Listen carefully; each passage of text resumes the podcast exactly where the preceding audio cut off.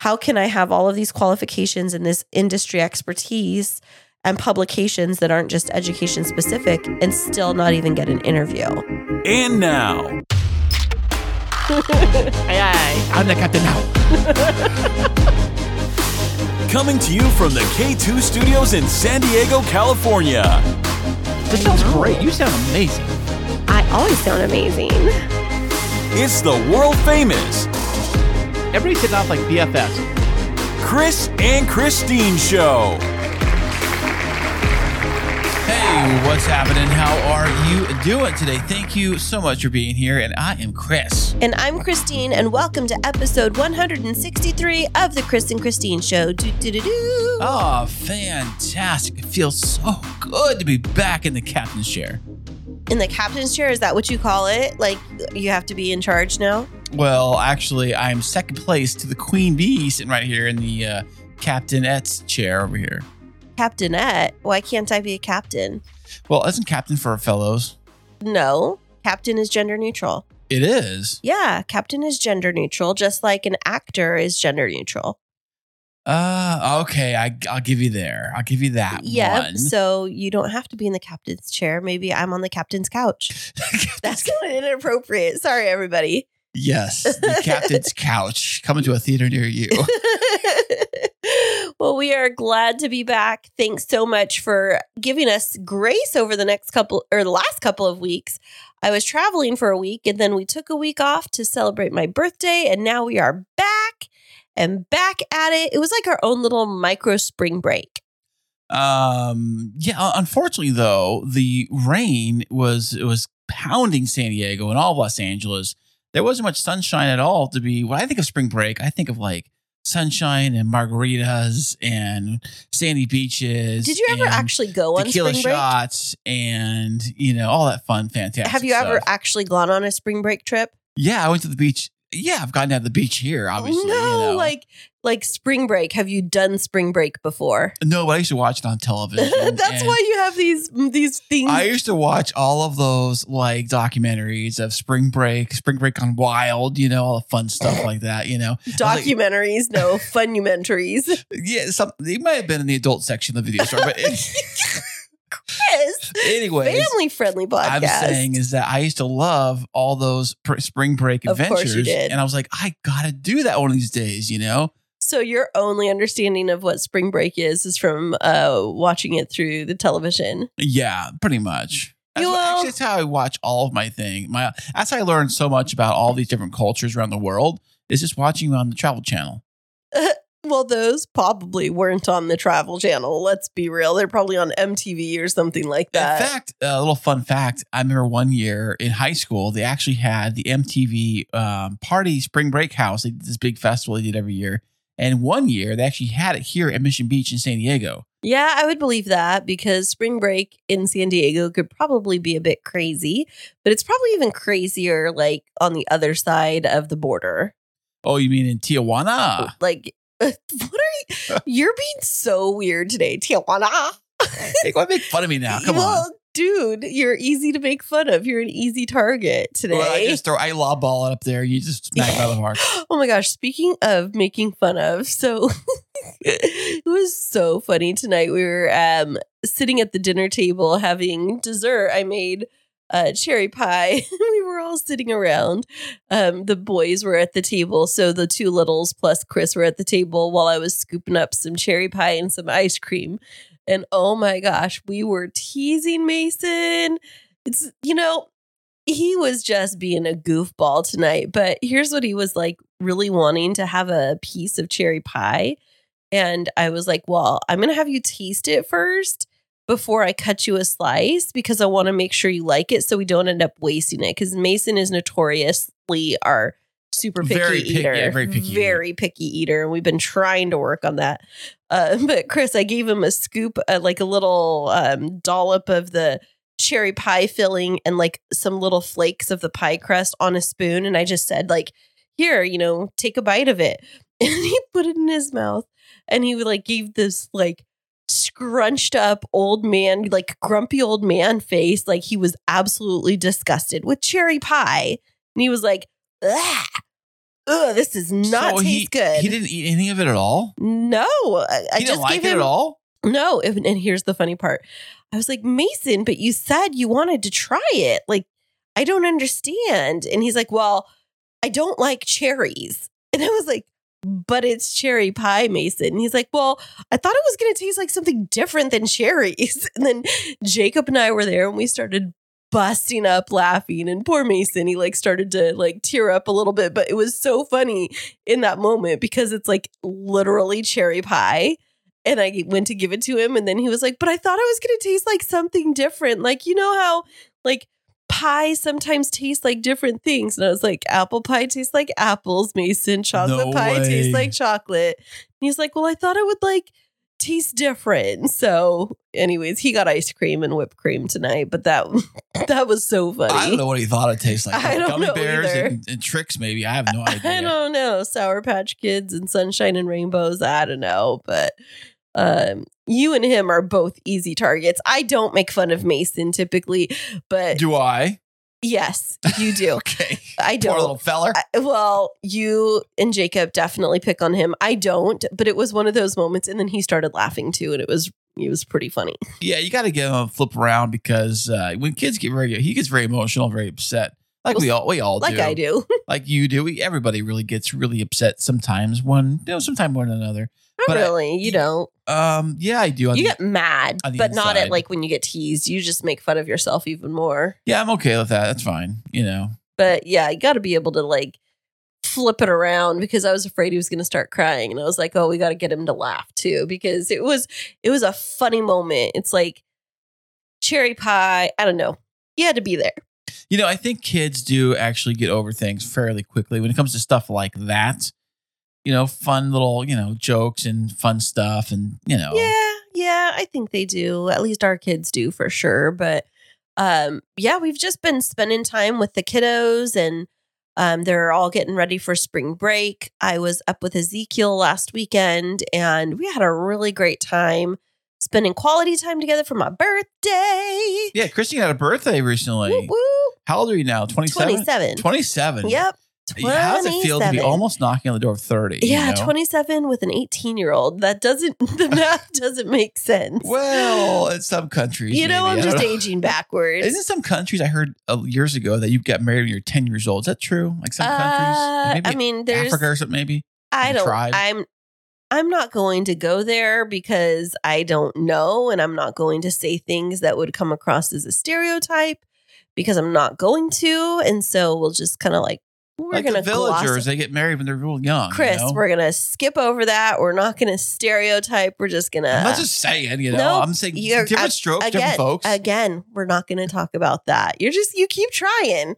We're not going to talk about ten year old brides. It's just sad. It- is very sad, you know. so we're just um, mean, going to skip on over to the next topic. or, or even 27 year old brides who got married got 18 year old kids. That's sad too. I mean, like I said, I'm aging backwards. You know, my gray hair. hey, let me know when you hit 30 because I want to know what it's like when I hit 30. Mentally or physically? uh, well, I'm not quite there mentally, but uh, I would physically, I, would agree with that. you know, as I get older, I realize that my bones are just feel like they're brittle, like brittle pieces of glass. Now I don't know what it is. Oh, my Ev- Everything hurts when you get older. It's like you get older and you just go outside and play a little bit of basketball, and next thing you know, your shoulder hurts. oh, your you're telling hurts. us from personal experience today, Kris, aren't Or- you? Or you're gonna like, I'm gonna go do some batting cage hitting the ball, you know, and I'm gonna swing the bat and hit the balls, and I'm gonna like check this out. This is going deep. Okay, you're speaking in code, so tell everybody what you did today. Well, because little Mason Jar, our youngest, is in uh, baseball for Little League, I was thinking, you know what? In the backyard, the kids like to play baseball, but our backyard isn't very big. And when Kristine has What? her- Our backyard is very big. okay, it's not We live on a half an acre. okay, it's not like we it's not like we have a big field of, of space. You know, we have a hill, we have a little grass area, and we got the uh, Kristine Smith Designs workshop and the Kristine Smith Designs uh, flower cooler. But the workshop has glass windows facing the area where we play play ball. And the kids A like glass window. yeah, so the kids like to hit the ball that direction. I'm thinking, oh, I might hit the house or I might hit the the uh, design studio and break the window playing ball, you know, playing baseball in the backyard. And I thought, you know what? Mason really needs to work on his hitting form for his baseball. And I was like, where can I take him to go do some hitting or practice batting because he does the fielding fairly good. You know, he can play catch, he can catch the ball and catch you know fly balls and things like that. When it comes up to bat, he's not as experienced as some of the other kids that are on this team. Because some of the other kids on the team are like hitting like out to the outfield and stuff. They're good, you know, doing pretty good hitting. Mhm. His hitting is like to the pitcher. You know, he gets on the ground to the pitcher. You know, and so I was like, I need to work on his hitting. I had this idea. What if we somehow created like this like net thing that he can just hit the ball into full swing and doesn't have to hit nothing, doesn't doesn't hit the house, doesn't have to hit the shed or go over the hill or anything, doesn't lose any balls because he already has a batting tee. And I'm like, well, I went on Amazon like literally yesterday, ordered this uh baseball netting. It was like a 10 by 10 net uh under the sporting section or something. And it got delivered today. Like that was pretty quick. Mhm. And so today I set it up between the posts of the um, patio. Uh, what do you call it? The co- uh, awning, uh, yeah, well, the patio. Yeah, we have this uh, this structure. kind of. No, we have a structure that's built that spans the whole length of our the back of our house, and it goes out like ten feet from the house. Uh, but then it's long. It's pretty long. It's like a good thirty-five feet long, at least. So I tied that thing with zip ties to the kind of the rafters of the uh, patio thing.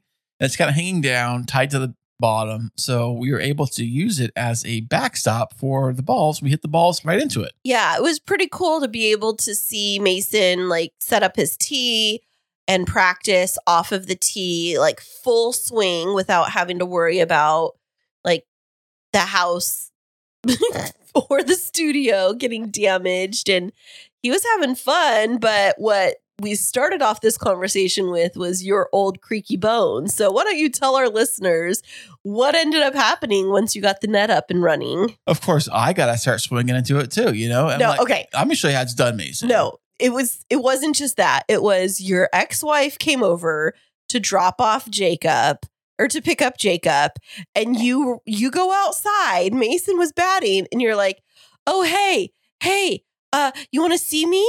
And I was like, "What the heck is happening right now?" It's like you're trying to do show and tell and trying to impress this other woman. It was like a totally weird situation where here I am like cooking and baking in the kitchen and I'm busy. But this other individual comes over and you're like, oh, hey, oh, hey, you want to watch me bat? You want to watch me bat? And I'm I'll show you like, it's done. What's this? no, You know, and I get it's like, and- what the heck? Like, why are you trying to impress her? I don't get it. I'm not trying to impress her. I'm trying to impress you. no, you happened to be weren't. here. No, you weren't. Yes, Because I you was. would not do Yes, it unless was. she was watching you. It was so awkward. So I did with the She's first. like she's your girlfriend or something. what are you jealous of my ex-wife? Um, well, you were kind of acting odd today, Kris. You literally go, "Oh, hey, hey, uh, you want to watch me? You want to watch me?" And then you were like, "Oh, are you watching?" And you went out there and you were like batting. It was so bizarre. I don't understand. Uh, well, I just had to show off my hitting skill. That's all. Like this one's out of the park. And now, and you kept going, and you kept going, and then and afterwards, I was like, "Honey, you're gonna need to stop. You're using muscles you don't normally use. You're gonna be sore." And then you come in, and then you were like, "I'm gonna go out and play some basketball." That's now." right. I sure did. So you went out and you were playing basketball. That's right. Yeah. And then you come in, and then like oh, 30 minutes ago, what did you say to me? My right shoulder hurts, but doesn't hurt from basketball. I, No, I- you go, my right shoulder hurts. I don't know what I did. Man, And I was like, you were batting, and I was telling you to lay off, and you didn't. Well, and then I think I slept wrong a lot. Really, is what it no, is. it is from batting practice. It is not from sleeping wrong, you goofball. But I- uh, it does hurt from time to time. Right here, I think. I think it. It is your batting arm. Okay, Uh, own it. I am. I do. I want to sell it. No, I do. At, yes, at I least it's like from something where you're not just like, oh, I just slept wrong. You, that's like old man talk. You were It like, is. oh, well, I was, you know, I was at the batting cages and playing some basketball, and you know, Showing these whippersnappers how it's done. yeah, it's just like, you know, it's because I'm so like athletic. You know, I was kind of thinking today as I'm shooting hoops in the back, in the front yard, in the uh, court, you know, and I'm thinking, you know, we have a lot of athletic stuff here at this house. it's to keep our kids outside. Yeah, we have the basketball court in the front yard. We have now the batting cages, quote unquote, in The the, front, backyard. in the backyard. We have the hot tub, which the kids use as like their sauna. And then they have football. We have the bike track down the hill. Oh, that's true. Yeah, Yeah. just down outside of our cul-de-sac. Um, we have this. It's like right where our street opens up into is this dirt lot. It's surrounded by trees, but the neighborhood kids and their dads have made it into like a dirt bike track where they like they take their dirt bikes on the di- these different like uh dirt jumps but our kids love to take their bikes down there and try and like jump off of them and things like that and it's not like dangerous or anything they love it Right. Well, uh, the kids that usually go to use that area, motor motorcycles and motorbikes and things like. That. But you can use like BMX style bikes and things Yeah. like that. Have fun doing that. It's always great to have our kids like get off devices and do more of the outdoor stuff, the football stuff, the baseball stuff, the playing basketball in the front yard. Actually, enjoy, you know, hearing the basketball being dribbled in the front yard and him shooting hoops and stuff like that. And and now I'll probably enjoy Mason hitting the bat and not worry about him oh, are you gonna hit towards the house? Is that gonna be go over the fence? Is that gonna go, you know? So I used to buy him a lot of those wiffle balls because the wiffle balls are basically plastic balls that are hollow. They Mhm. look like uh, Swiss cheese. There's a bunch of holes in it. yeah So when it hits the air, it kind of slows down. And they're plastic. They don't really hit the house very hard.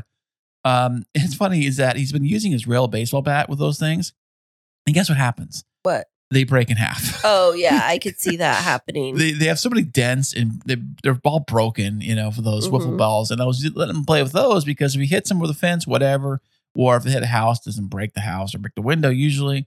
But now that he has real baseballs, oh, and also speaking of baseballs, because I want to make sure I help Mason play pretty good baseball, is I bought myself my very own baseball glove oh because I'm tell us more I know I said I'm playing catch with Mason in the backyard. I'm saying, gosh, sign me up, coach. I can do this. yeah I can play. I can catch. Yeah, look at this. I haven't caught a baseball with a baseball glove since I was probably his age. I tell you not. oh that's so funny well do you think that you're going to use that net for him to actually practice his throwing too You could. I mean, theoretically, you can throw hit or throw anything into it; it would stop it. So, like should he have a target though so that he's like trying to mm. be, be more precise because i think that's a thing with kids that are like younger is trying to get control over their body and like trying to focus on the hand-eye coordination so that it like gets to the place where they intended for it you know, I did see a uh, backstop with um, pitcher. It's a pitcher backstop netting system they had at, at the sporting goods store I bought my glove at. And what it did, it had to a target right on out on the thing, and had like a fake like catcher with a fake glove, but Uh-huh, glove that would had, be cool. had a target, and you're supposed to throw in the target for pitching and things like that. But yeah, I wasn't thinking so much for pitching, but he's like out in center field. And so, like, if he was to catch the ball to be able to throw it that far, like, how are you working with him on that? that's why I want to do the playing catch with him. And I, Yeah. been playing catch, you know, from one side of the yard, to the other side of the yard. And I maybe I throw the ball a little too hard to him than he's usually used to with the other kids throwing the ball to him. But it seemed like a normal pace to me. But he was catching him pretty good for the most part. So I think that our front yard is a little bit longer if you were to go along the white fence um, in the front grassy part.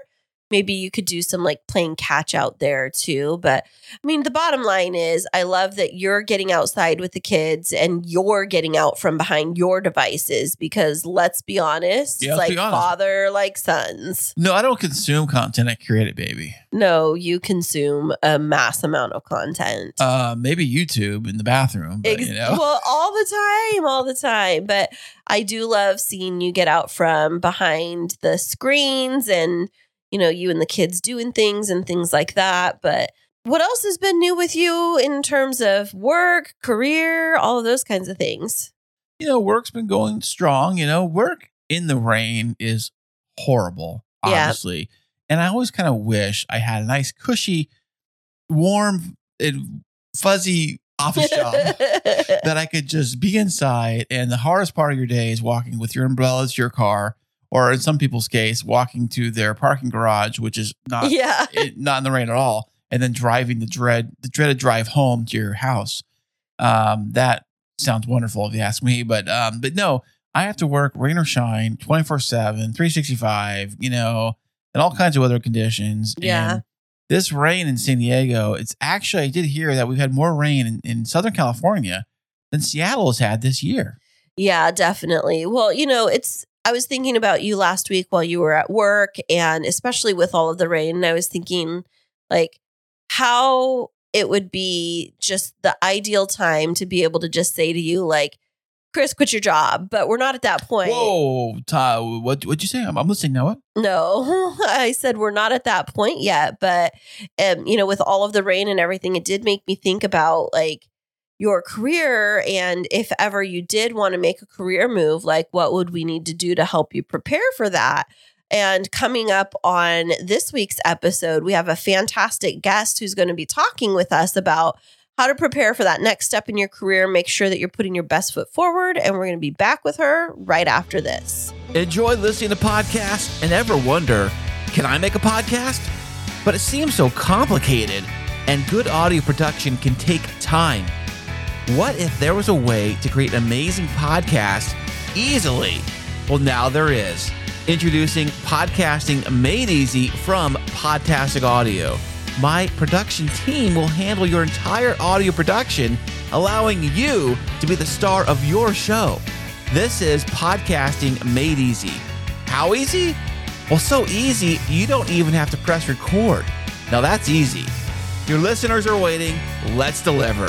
Sign up for a free strategy call today at podtasticaudio.com slash easy. And welcome back, everybody. Today we have another fantastic VIP guest. She is a career coach and the owner of CareerTuners.com. Welcome to the show, Fatemah Mirza. Thank you so much. Thank you so much for that warm intro. Well, we're so excited to have you on the show. Where in the world are you joining us from today? Today I am in Irvine, California. It's like 50 miles inland of LA. Oh. Irvine, that's up the road from us. Right. We're based in San Diego, so we're just a stone's throw away. That's awesome. Yeah, just the 15 south and I'll be I'll be with you guys. well, we appreciate you being here on the show today. Kris and I have been really looking forward to this interview because you are a career coach and we're going to get into that in just a little bit. But first of all, what is a little bit of your background? Sure. So I started CareerTuners after helping a few friends of mine with their applications and realizing that there was a like I I know my friends. They're so brilliant. I went to school with a few of them, so I knew they were very very capable. I knew all about their background. But when I saw their application materials, I was like this looks like literally every other application I've ever seen and I'm not really seeing your accomplishments shine through because you know we there's so much conflicting advice online about how we need to represent ourselves but there's nobody that can look at you like no website can really look at you and say hey this exact step by step framework is going to work for your unique story you know i uh, initially i was working with younger professionals. A lot of the professionals that we're working with were like pre-med that decided you know what? I don't want to become a doctor. But when you look at their resume it's all like pre-med pre-med pre-med and they're like well i don't know why i'm not getting any consulting jobs. And i'm like well this is why because all you're focusing on is your pre-med stuff. So it's simple things like that where people they, you know the the big question i always get people asking wow i could do that? Like i could write it that way? I didn't even know that i could just do that. And you know helping people kind of think outside the box in terms of their experience while still making sure that their story looks very traditional and is kind of the narrative that people are used to seeing so that they, it doesn't feel like jarring and you know like marketing and, and kind of slimy mm-hmm. uh, that's me because it's it's just about giving people that confidence to tell their story in a way that resonates more with whoever they're telling it to whether it's the interviewer their boss if they're positioning themselves for, for a promotion even their team if they're trying to make their projects go more smoothly. Uh, and that's what I do. I just help people tell their stories in a way that really resonates with their audiences at the end of the day. That makes a lot of sense. So let's float back just a little bit before you started CareerTuners. What was your professional journey before you became a business owner?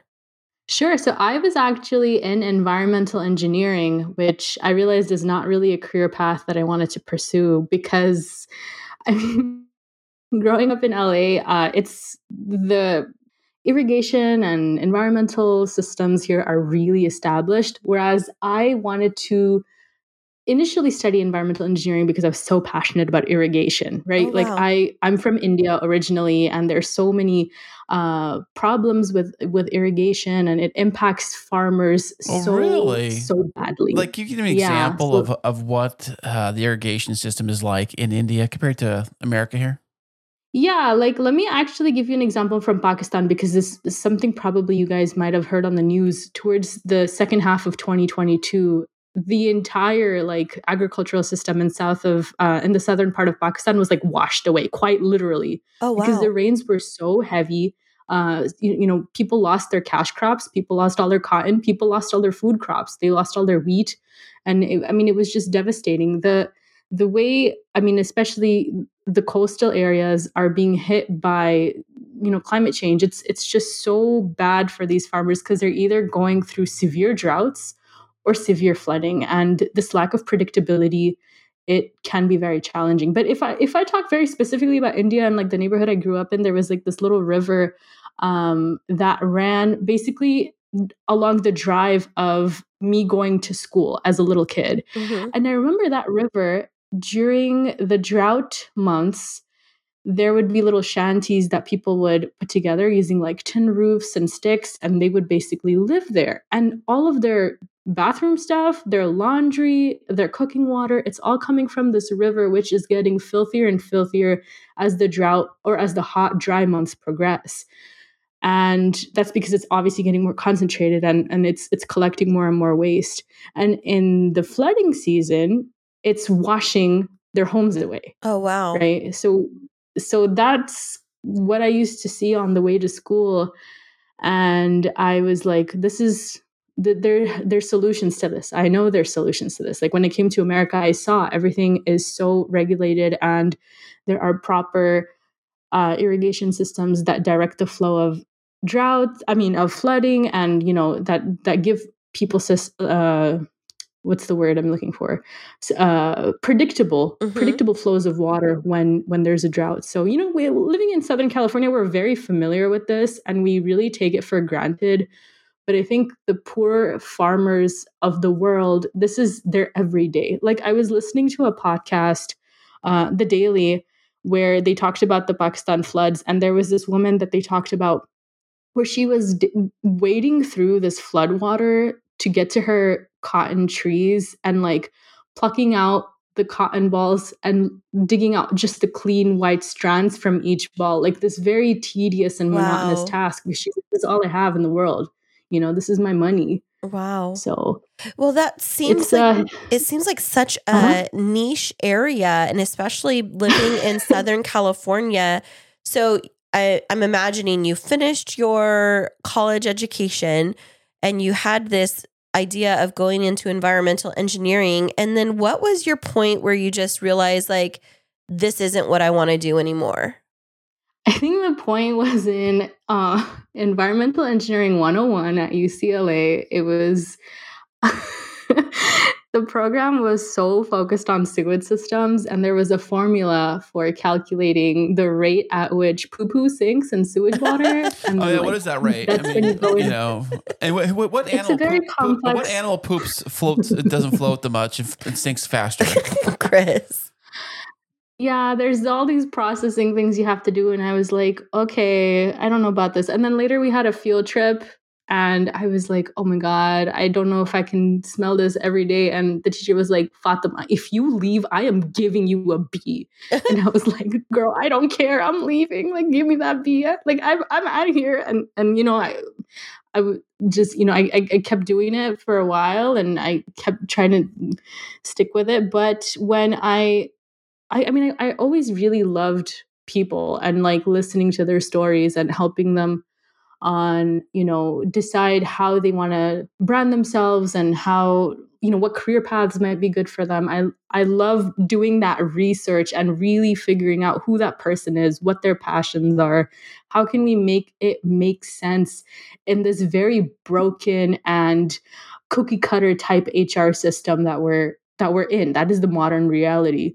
So I, I I just love that. And I was like, you know what? This is like I might not be able to solve the irrigation problems of India, but I work with very talented professionals who are doing amazing things in their respective fields, whether it's healthcare or even marketing uh, or you know uh, even sales. The the passion with, with which they approach their work and how these the clients that find me are usually very interested in mission driven organizations that have a very specific purpose.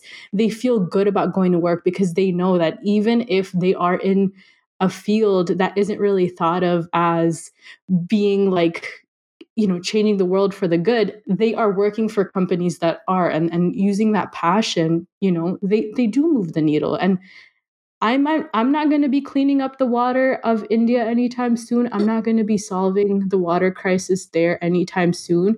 But I strongly feel that working with these kinds of people, we are going to make the world a better place, one resume at a time. Fatemah, I got a question about the water.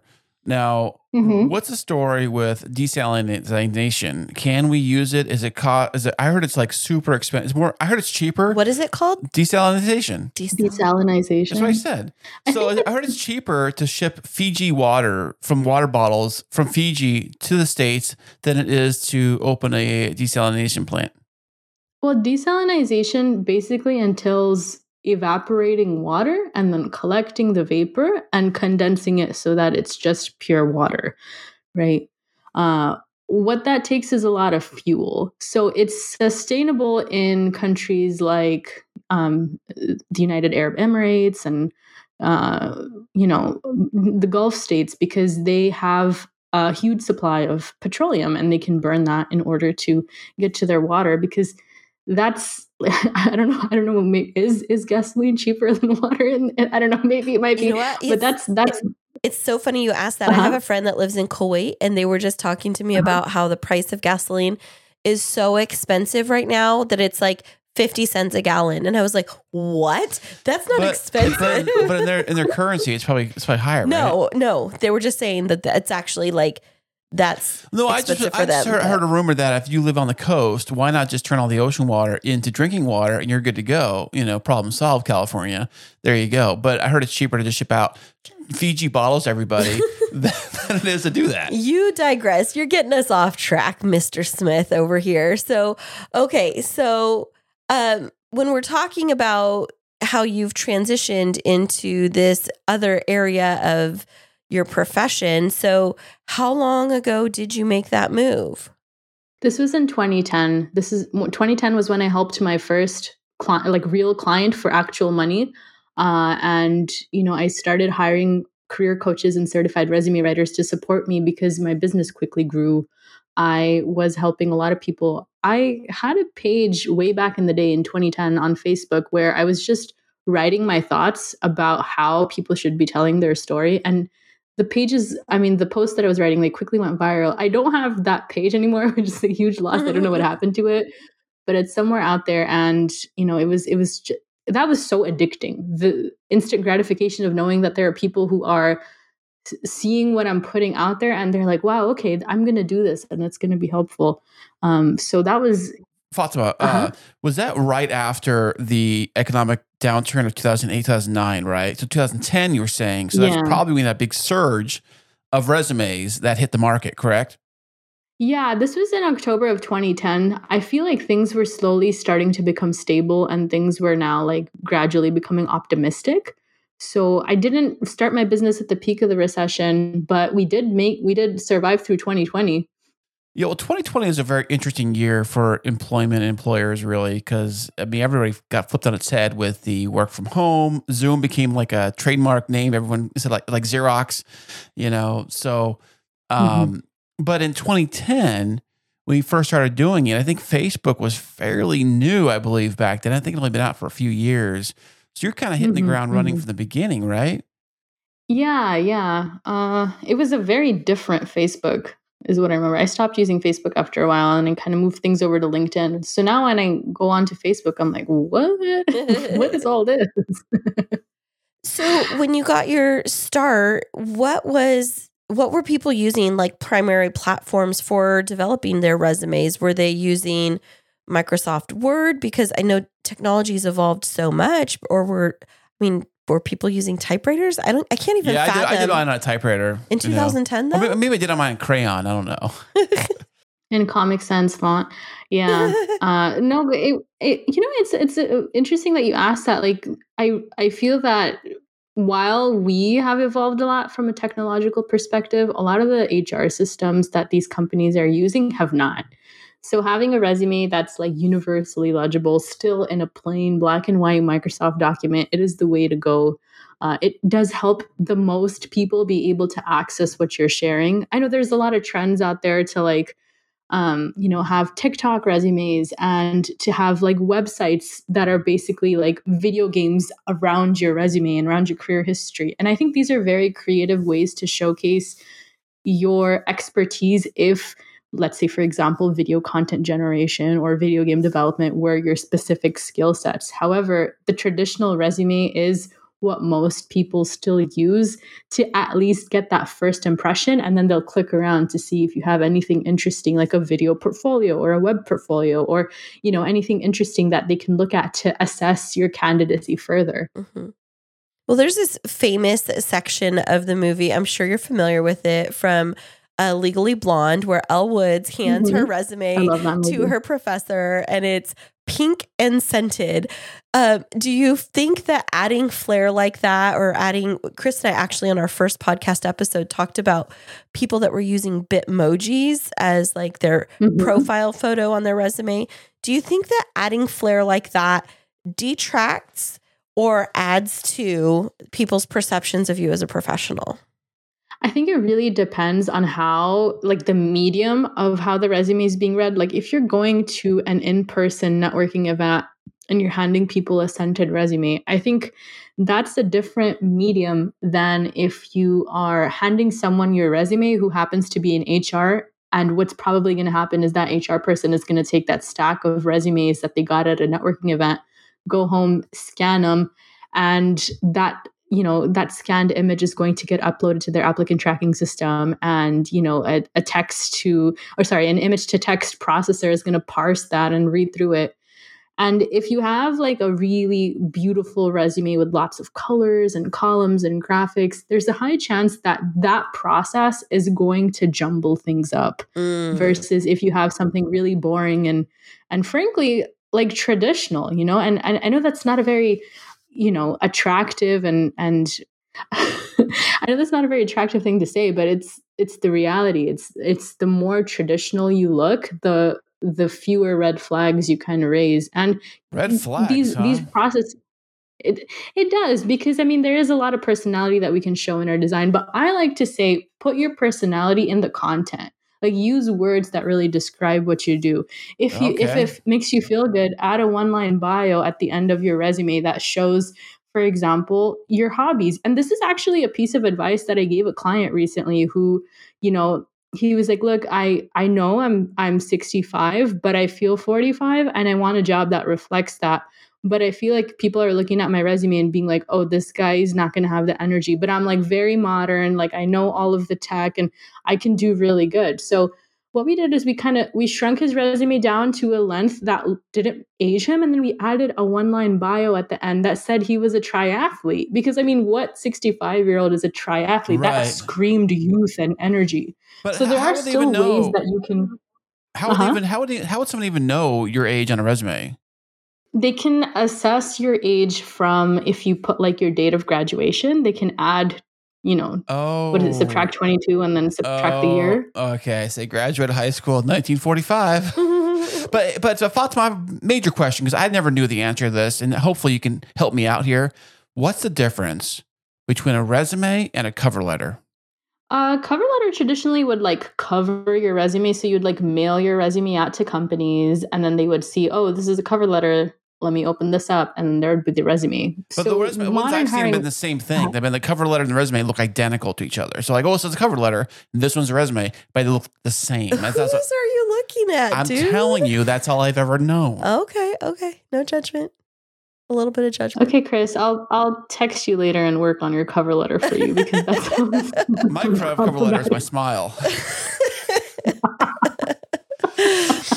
no, but I get that. So for individuals that, so you know, Kris and I have been talking about this, and you know, he's definitely been building his business and been thinking of a transition in his career in the you know not so distant future but you know for an individual like Kris that is maybe putting together a professional resume for the first time in many years maybe since pre 2010 how would you advise him to get started the first thing is to understand like who's going to be looking at your resume and what their business needs are. So ideally if you have like a job description or a job listing that you're applying against, you can look at that and you can build your resume around that. You know, what are they looking for?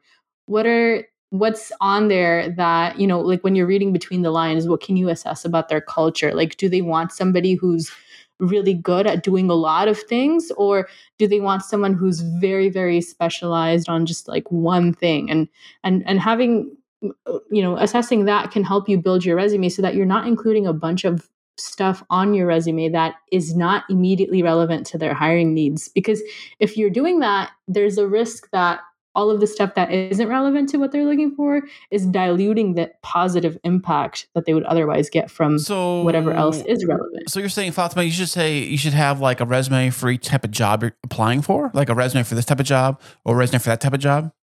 Exactly. So mul- Exactly. so and the more types of jobs you're applying to, like the more chaotic it's going to get. Yeah, but I don't advise that because, like Kris, like if you're going to go to like a dinner party and then you're going to be like, "Hey, I'm interested in in marketing and also sales and also teaching," and like they're not your the your friends and family aren't going to know what to help you with, right? And we underestimate the power of our network. Like if you can go in and singularly say, "Hey, I help podcasts go viral," that's smaller and the, and the segment of people who can hire you is smaller but there's a very specific message that the people at that dinner party are going to be able to take away. So i highly recommend having a very focused approach to a job search. I mean like you can have two different goals. I feel like that's okay. Or you can have a broader goal where you're like i'm generally interested in digital marketing and like a variety of different industries. I feel like that's fine because you can still have a very solid message around that. But if your message is blurry and muddled, people aren't going to be able to help you. So I was told many years ago when you were creating a resume. This is probably when I was probably in the earlier days of my career, I would say. So it didn't have a lot to put on the resume. I had enough, but I heard that it always has to be one page. Now, what are your thoughts on that? Mhm. I don't think that advice is relevant anymore for the modern world if you have more than five years of experience because these resumes are being parsed by these applicant tracking systems that are looking for keywords. And if you have like 30 years of experience and you're jamming it all into one page, all it's going to get from that is basically your job titles, especially if you've moved around a lot. So, giving yourself the wiggle room to go to two pages allows you to talk a little bit more about what you have to offer. But with that being said, that first page has to be really interesting so that they go on to read the second page. You want the resume to be very attractive to not just the person who's reading the resume, but also the applicant tracking system. Like, you want it to be optimized for that process as well. Oh, really? Like uh, Google, what do you call it? The uh, Is it like AI? Yeah, exactly. It's it, some some applicant tracking systems do have a bit of AI and natural what is it natural language processing built in, but most of them kind of work like Google, exactly like a search engine where they're taking this page and they're summarizing it into a little blurb and based on the search query they're going to rank you so if someone's looking for say like podcast marketing and your resume has that in your job title it's likely it's higher to it's likely to come up compared to if someone just has that like buried into one of their volunteer experience sections or something. So it does know where to look at their resume and then it will rank you based on that and based on how many like how many relevances it can pu- pull between the, the search query and what you have on there. So, Fatemah, I have an important question. So, let's just say I created my resume. I printed it out on Mhm. not scented paper, the regular paper, and it looks fantastic, simple black and white, and all. It looks great, right? And you worked on it. And I take it to the company I want to drop it off at. I want to work here. I drop it off. Where where does it go, and what do they do when they see it? Most companies actually don't take physical resumes, but uh, if Yeah. you do, if you do happen to you know find an HR person that's going to take a physical resume, they are probably going to scan it and upload it into their system just so that they can make sorting through all of those resumes easier. You know, because it's there's a lot of pressure on these guys to fill a lot of roles, so they're trying to save their own time and they're going to use technology to save whatever time they can. They want to spend the maximum amount of time they have on getting the most enticing candidates into their pipeline, you know, kind of being a salesperson to sell their company and their employer brand to different people. Uh, and and interviewing it and making sure that it's the right fit. Going through resumes and all of that they want to go through as few as possible. They only want to look at the star candidates. And I saw a few people on LinkedIn repeat this experiment over and over where they would just put like, you know, a job and, and kind of go through, okay, how many resumes am I going to get? And, and, and they're going to actually look at all the resumes and post the results. Like they'll put a job opening for like an email marketing specialist and they'll get like 100 applications, but like 70% of those aren't even for email marketing specialist. So a lot of people just aren't following instructions or they're just applying like they're spamming jobs basically. And these technologies are critical for an HR person to be able to do their job well. So the HR person scans all the resumes. In fact, I think they don't even want, you said they don't even want uh, paper resumes anymore.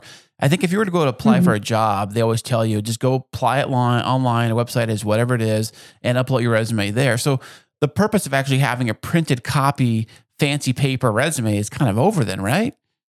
If you're going to an in person interview, I highly recommend bringing a nice copy of your resume because there might be a couple people on that panel who aren't super duper familiar with your candidacy. There might be that one person that has gone through your resume in a lot of detail. However, for the people that haven't, bringing a couple copies of your resume will allow them to follow along as you're sharing your story in your interview. Oh, okay. So, my question then is Fatemah, is it beneficial to try and get an inside track, like to be friends with somebody in the organization or have somebody that can speak for you so that if your resume doesn't quite stand out, that you still get your foot in the door? Because it just seems like if there's all of these electronic systems sorting and ranking people, that nobody's going to really know what an amazing person you are. Like it just feels very what's the word? Disheartening, discouraging before you even get started for people that are get, trying to get out there.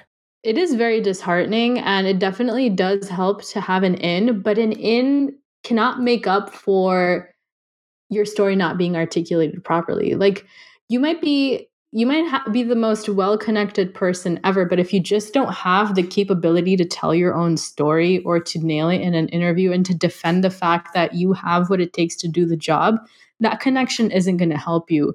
So the first step to you know having a successful job search is to take stock of what it is you have to offer and see what companies are hiring that have your unique skill set. And I guarantee you, even if you're in the middle of a recession when you're listening to this episode, even if it feels like no one in your industry is hiring, taking a detailed stock of what you can offer and seeing who is hiring for those positions or for that skill set is going to help you come out on top. And then connecting, you know, strategically is definitely going to help as well. In fact, there's a very like a single digit percentage of jobs that are hired based on you know online applications. A lot of jobs are filled internally when they're moving one person uh, from one team to another or through referral or based on like a recruiter.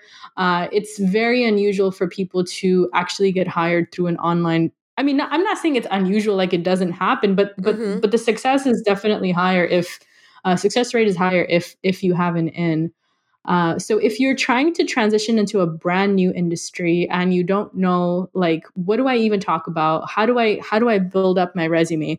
The first thing to do is take a look at the job description and see, you know what? That sounds like I haven't done it if I really focused on, you know, the whole like definition of the job description but if i take it line by line i have done this in one compa- in one capacity or another i have done this in another capacity or another and then you just write your resume kind of according to those transferable skills and in the interview only focus on that. Like if you go into the interview and you're talking about all this experience that doesn't really relate to the job they're going to pigeonhole you and they're going to say wow Kristine doesn't she's great but she doesn't have the experience we want. She has a whole bunch of other experience. And we're worried that she's going to get distracted and she's going to move on to a job that can fully utilize her, right? So you have Absolutely. to get that messaging tight. You have to filter out everything that isn't well, relevant. speak to your audience, and then yeah, right? the speak to your interviewer. Really. Exactly. Well, exactly. one of the things that I was going to ask about is for me personally. So I've worked in education for 19 years. earned my doctorate, uh, completed it back in 2021. And it's not just in education. Yes, it's a doctorate of education, but it's in organizational change and leadership. And so I've been just pondering like, well, do I want to jump into industry? Do I want to do something in a more strategic type of CFO, CEO? Because I have other qualifications that would set me apart. But as I've put my resume out there and I felt like it was pretty good and pretty solid, I get these notifications back from these pretty large entities like, you know, the thank you so much, but you're not the right fit. And it's like, I'm I'm not applying for things that I'm not qualified for. It, it's just it kind of boggles my mind like how can I have all of these qualifications and this industry expertise and publications that aren't just education specific and still not even get an interview? Yeah, I would have to look at your resume to see potentially where that mismatch is happening. If maybe you're looking overqualified and expensive, you know, because that is Oh, another yes. fear that people have that, wow, she's going to ask for a lot of money or she's going to need a large budget to operate. She's going to need a huge team. And, you know, these things make people feel really intimidated, even if that is what they need. They need that expensive person who's actually going to bring high ROI. That is a fear that a lot of people have. No way. So that could be, yeah, yeah, for sure. Like, I have a small business. If someone came to me and they were like, I'll be your CEO and I'll get you to like a billion dollars per year in revenue, but I need a million dollars per year in salary, I'm gonna be like, I just don't have the cash, bro. Like, I don't know, I, that sounds great, but I just don't have the cash. You know what I mean? Like, there's very, uh, there's there's very real limitations to a lot of these businesses.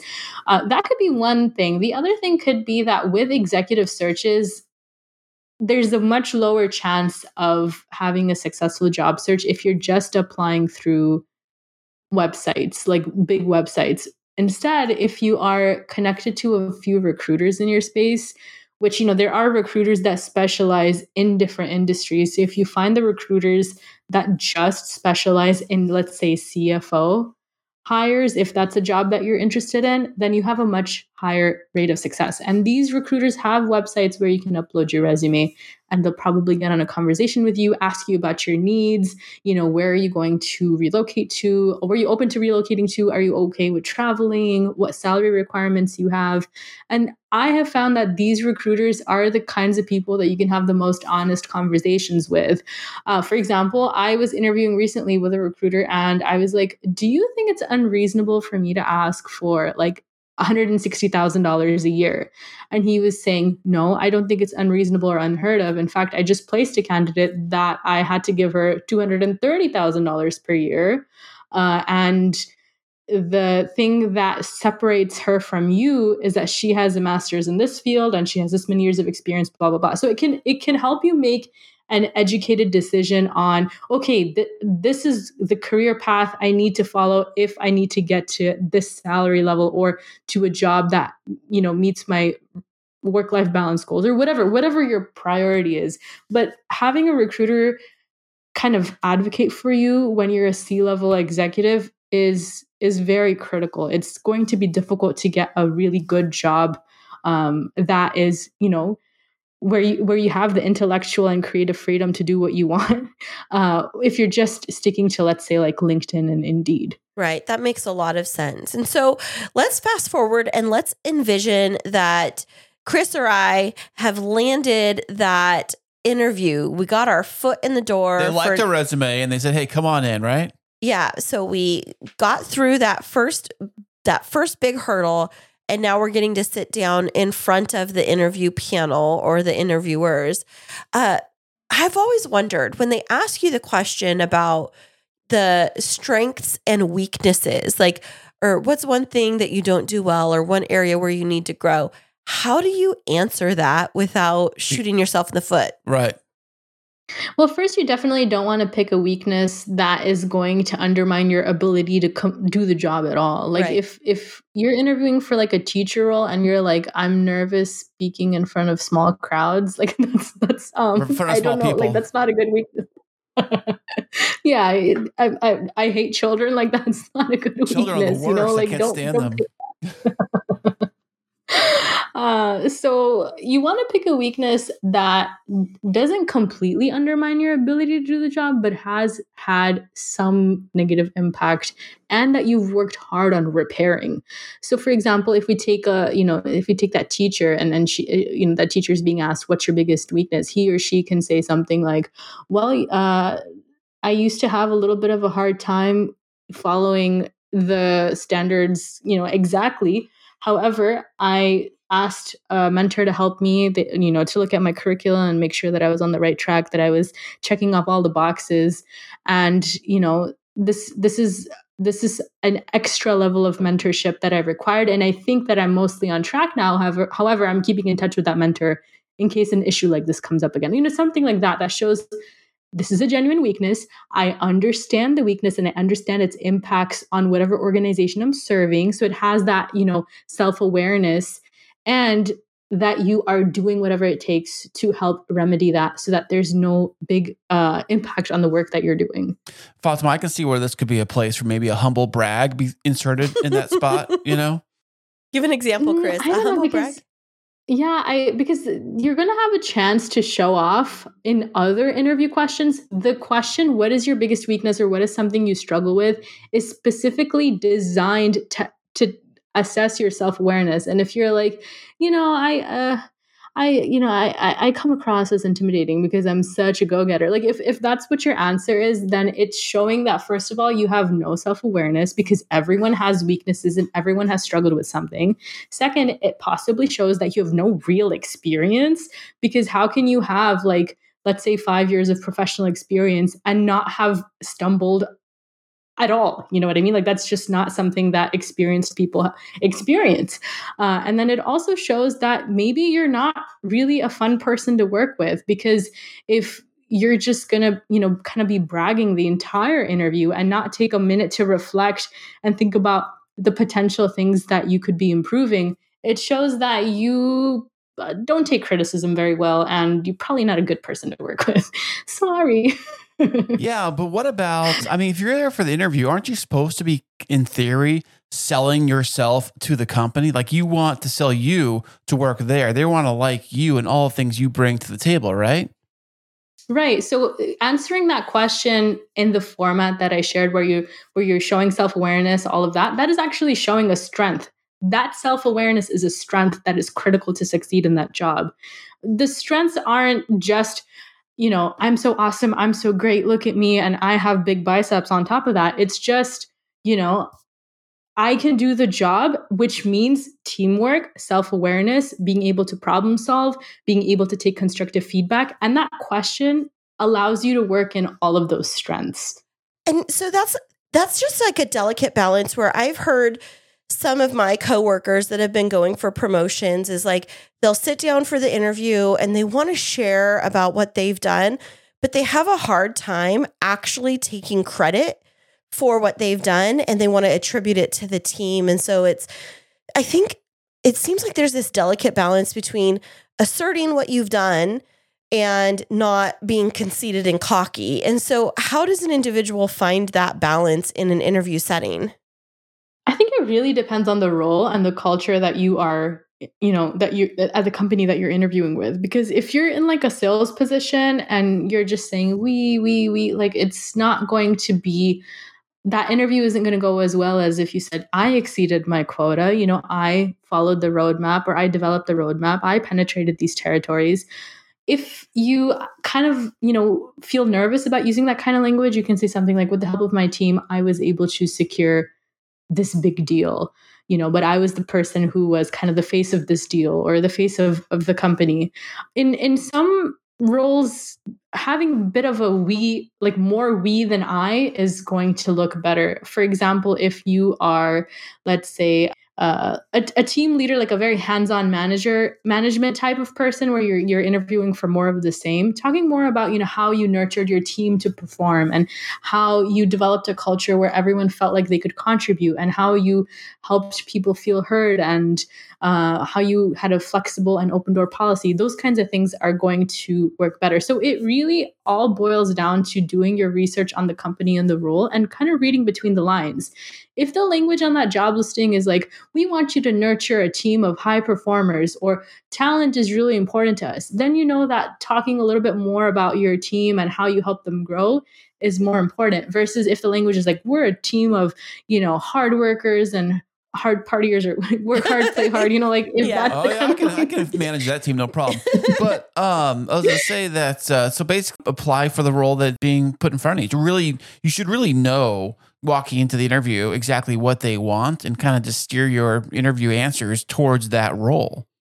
Absolutely. If you can also take a look at your interviewer's LinkedIn profile and see like how much we versus I are they using, that'll kind of help you speak their language a little bit more too. It can help you kind of mimic how they like to look at themselves and kind of but I mean I I at the end of the day like you kind of just want to be your authentic self in a way that still makes sense like if you have a really like you just cannot for the life of you take credit like you grew up in a culture where that's seen as boasting and it feels so icky and slimy to you it's okay like practicing baby steps talking about yeah my team and i were able to do this I, that's okay like just get it out of your system and you know you'll find a company that celebrates that kind of work ethic and work culture. And if you're the kind of person that's like no i'm a lone wolf I bring success to the team. I'm I'm the star of the show. You will find a culture that celebrates that. So I think you know the interview is a two-way street. You shouldn't have to really completely change your personality in order to succeed there. A little bit of flexibility in your answers goes a long way, but if you're totally fake in the interview, you might get a job that you don't even want. Yeah, true. know? Or what if you fake it till you make it? And you get to a job that, like, you fake the interview, you fake the whole thing, you're totally underqualified for the job. Does that happen too? Yeah, for sure. If like you're interviewing for a management role and you've never managed anybody, but let's say you've mentored a few people, when someone new comes in, you're the person that they go to for questions. It's totally okay to play that up in an interview and have, you know, at least two to three answers focusing on that.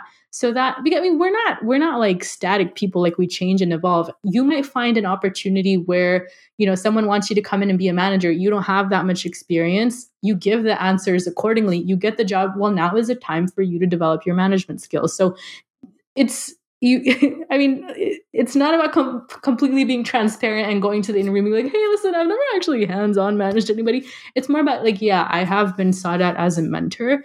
Even though i don't have any direct reports i do help my teammates make sure that their performance is on point. So, we've talked quite a bit about the job search process going out, building up your resume, getting ready for interviews. What about those that want to stay in the organization they're in, but want more recognition? How do you ask for a promotion or for more money without being thought of as greedy or not a team player? Sure. So that's a really good question. How you come across as a team player and not appear too greedy. Um, it's important that your accomplishments be very visible, right? Like you don't want to be doing a whole bunch of work that nobody knows about. You don't want people to be taking credit for your work. So whenever you, you know, ideally you should be having regular quarterly performance evaluations where you are presenting everything you achieved to your manager.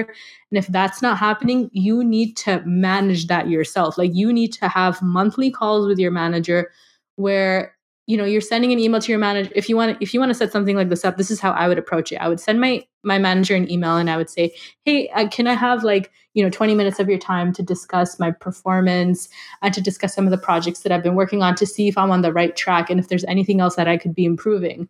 So in those meetings you would say so this is what i have achieved in this past period in this past month past quarter past year whatever is there anything specific that you'd like me to work on in the next period? Can we put together like a SMART goal so that we're both on the same page about what it is that I exactly need to achieve? What are your biggest headaches right now that you wish someone would come in and solve? You know, you're having these brainstorming sessions to see that, you know, to to see if there's any potential for further growth, but at the same time you're reiterating the value that you've already brought. So that's step 1. And then step 2 is once you're, you know, completely sure that first of all your manager takes you as you know as a serious worker and they like you and they feel that you are a good contributor to the team the second step is to ask for a promotion or a raise and you know it doesn't have to be aggressive it doesn't have to be like listen, um, I'm being compensated unfairly and I would like an at, least a 20% raise. It can be something like, hey, you know, I, I I've achieved a lot in the past quarter. This entailed really stretching uh, my capabilities and uh, you know my research shows that the market uh, rate of this role is a little bit higher than what I'm currently being compensated. Is compensation something that we can potentially have a conversation about? You know, something very soft like that. doing at least like if you're the kind of person that gets so nervous about talking about money and asking for a raise doing that should not feel too confrontational because you're just asking for permission to have a conversation and then you're going to see what else is on the table that you can have. So if if they say like no we don't have the budget for uh, any raises this year well if a raise is really important to you perhaps it's time for you to look for a job externally or if you love the company and you're like it's okay don't just walk away feeling dejected. Say, okay, what else can I have? Like, can I have a bonus? Can I have more time off? Can I have, uh, you know, work from home? Can I have, you know, some flexibility in my schedule? Whatever it is that you want. Some some companies will even pay for your gym membership or like, you know, what are the perks that you are not currently utilizing? See if you can negotiate for that, and don't leave anything on the table. Uh, and if you're just at a company where you're the the culture is just really bad and they're just not rewarding top performers uh, monetarily, which is so so important, please please start applying and you know at least get the confidence because you might currently be making some you know let's say $80000 per year. If you start interviewing for positions that pay let's say $100000 a year this gives you the confidence that there is something out there that could fit my skill set and that you know people are willing to pay for someone like me. Even if that interview doesn't work out or maybe you don't like the company and you decide not to move at least that confidence will help you see what else could be out there that would make you financially happy. Absolutely. This information has been incredibly helpful. And so, can you tell us a little bit more about the resources that you have available for our listeners, as well as the services that you provide through your company that they might be seeking out? Absolutely. So I help people with their resumes, with their LinkedIn's and cover letters. I help prepare them for interviews to negotiate for higher pay. And I also apply to jobs for people and coach them on how they can make sure they are doing the projects that executives have an eye on that would allow them to position themselves for a promotion.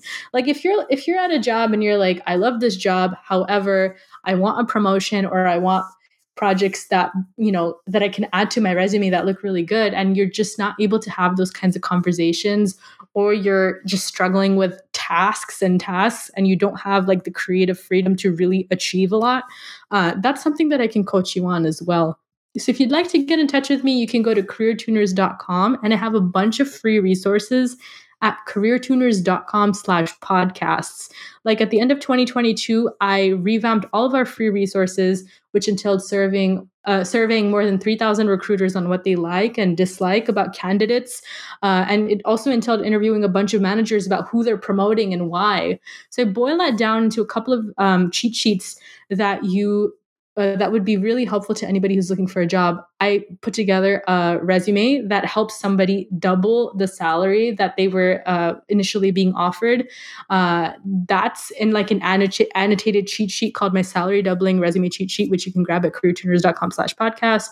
You can grab my cover letter template for free, my templates on asking for a raise and you know, countering when someone gives you a really lowball offer without risking the offer itself, and a bunch of other great stuff that you can grab at careertuners.com slash podcasts. Fantastic. That sounds really amazing. And everything that you've listed are feeds into these things in my head that I've always wondered about how to do but never quite knew how to accomplish like if you go out and you get an, a job offer and you know that it's a low ball how do you come back and politely request for more without them saying we don't want you to work for us so it sounds like mm-hmm. you have some really great resources and so we really appreciate you being on the show, Fatemah. Any last words of wisdom for our listen- listeners?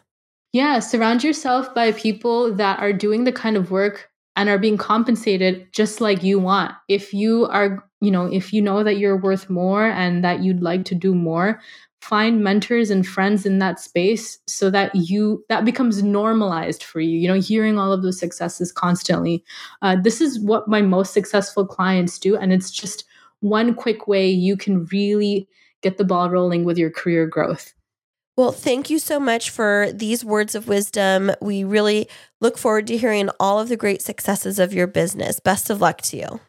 thank you so much Are you in the middle of wedding planning and feeling overwhelmed? There's no need to fret, my friend. Kristine Smith Designs is here to rescue you. Offering wedding planning, coordination, and wedding floral design services, let us help relieve your stress and make your wedding day dreams a reality. Visit us at kristinesmithdesigns.com. That's K R I S T I N E smithdesigns.com and request a free consultation. You'll be so glad you did. Well, that was super insightful. I loved hearing Fatemah's expertise around resume building and interviewing and prepping yourself for the next step. Uh, did you take some stuff from that that you think you can apply to your life? Yeah, like uh, I gotta actually start a resume because uh, the last time I actually did a resume was probably, gosh, years before I had this job. Ugh. I had this resume I made, and it basically just add to it at the bottom like different jobs I had. So it's basically the same resume. I just would add the new job I worked at last on the bottom of it. I and I try to keep it all one page if I could. No, always put your most recent job on top, Kris. What? What? Most recent experience on the top. Oh, maybe it was on top. I forget. This is how long ago. It's probably been twenty years. Was it written with a typewriter? Um, no, it was actually with the ink and the little dabble. You dabble the Yeah, ink the little mhm. feather. You write Yeah, down. The Constitution. The bloom. That's right, right, Did you like right. have your blotting cloth to like blot the extra ink? I yeah. actually had like my ring that has like the little like Signet. yes with the with the wax Kiss seal. the ring. Yeah. That's how I did it pretty much. That's so no, you know, funny. I, I think now I heard with resumes is like, you know what? I mean, um, do you really need them? Maybe depending on the job you want to do, you know? Uh, yes, you need a resume.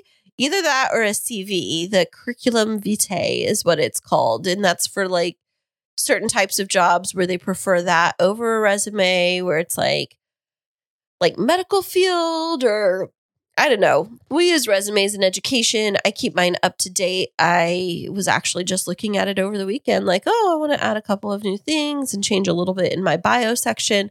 But I always keep mine up to date.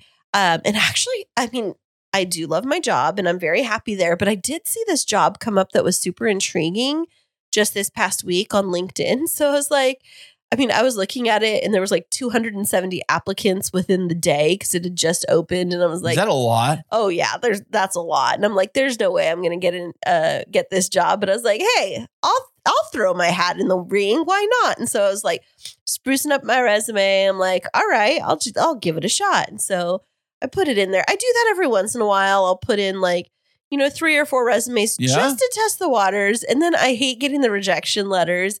And I think the hardest thing for me is some of these are really intriguing positions that are outside of education. And so I always wonder like when people see an educator and they see like I've been a principal and a teacher and I'm applying for something in a corporate space, like do they even take it seriously? Well, I was kind of wonder if they would take me seriously if I was going to put a resume out there with something different than the truck driving career I've had. Yeah. Because I'm thinking that's eh, uh, if if my resume is just full of like truck driving and driving related jobs, then I want to say I want to do something totally different. They're going to say you have no experience in this role. You have experience doing this. You know, how can we trust you? That's where I'm Yeah. thinking that I need to figure out a better angle than just the resume by itself. Right. I think that so many people are faced with that same type of quandary where it's like, I'm ready to change my profession. And they don't want to have to start from the bottom because they already have years of experience in their career. I don't know. I don't know what the answer to that is or how to like get people to look at your resume and then not to think like, oh my gosh, it's going to take so much time for them to get caught up. You know what I mean? That's why. That's why when you create your resume, you got to use really creative, clever words like um, "I am a marketing strat- strategist, personnel department educator." no, that's when somebody's BS meter goes like ding, ding, ding, ding, ding. Like that is a What are you ta- fake experience. I am a social media content expertise advisor.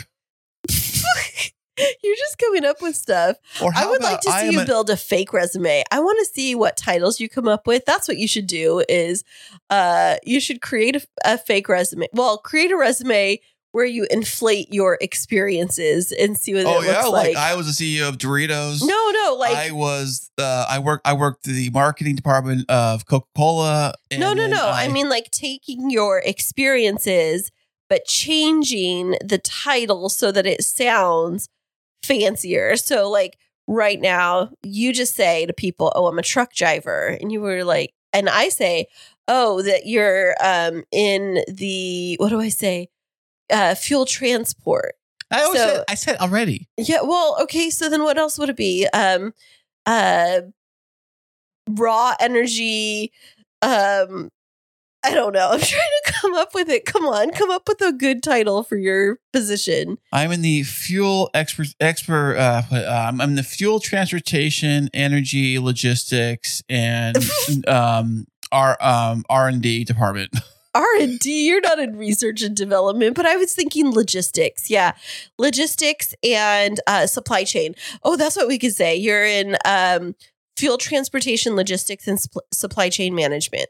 Mm. Ooh, that Yes. sounds really good. Although I don't really manage, I manage myself. you but- manage the supply chain by managing the vehicle that you're driving that's supplying. But if I want to get out of the whole that department or that industry, and I want to get into more podcasting industry, which is Mhm. always super fun. uh, How would I say that? um, I would just say I'm well, a podcaster and a radio no, star. you don't and- just say you're a podcaster and a radio star. Like people don't listen to that kind of stuff. You're um a podcast producer. You're an audio engineer um, for our podcast. You are um, you're in podcast marketing, and you are in social media content creation.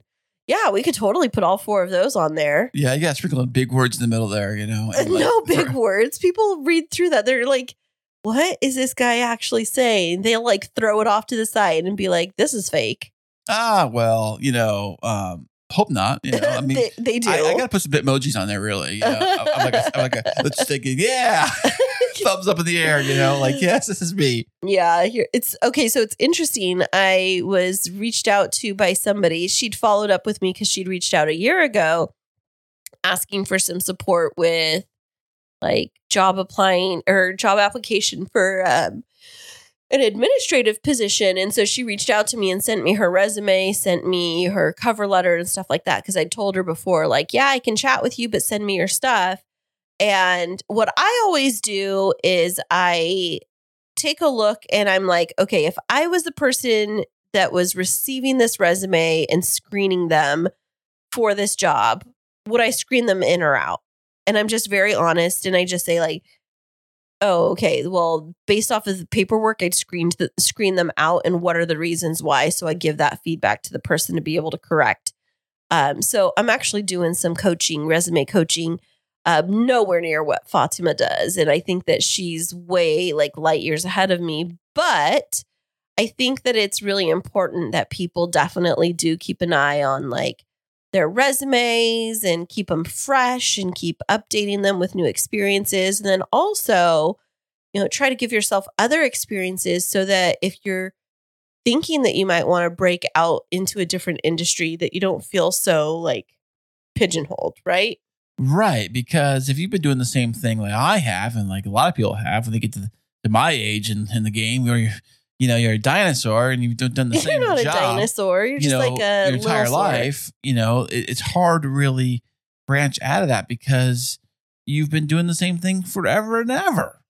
Yeah, absolutely. Well, you know, I'm proud of you for trying to learn new things and, you know, do things differently. And you're building up a really great empire for us over here. I love that you call us the K2 Media Network now. That is true. We are officially the K2 Media Network. That's awesome. So, where can people find out more about our media network and all of its different components? Well, I do have a newsletter I put out every single episode, and you can subscribe to that. I'll put a link to that into the show notes of this episode.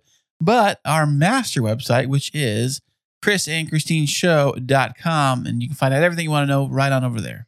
Yeah, there you can find out about all of the different divisions of the K2 Media Network, including uh, Podtastic Audio, the Kris and Kristine Show, also Kris's podcast production services. And then I think there's a little tab even over there for Kristine Smith Designs, which is our event management company, and also the K2 radio station, right? That's right. K2 Radio is going on 24 7 live, 365. It is our music, our podcast, our fun, all wrapped up in a radio station. Absolutely. And we just want to say thank you so much for helping us to continue to build our media network. Uh, definitely make sure to subscribe to this podcast wherever you found us, leave us a review. Um, also, if you would like to, you can send us over a little email. Um, if you subscribe to our newsletter, you can actually reply to that newsletter, and we'll definitely get that reply from you, right, Kris? Fantastic.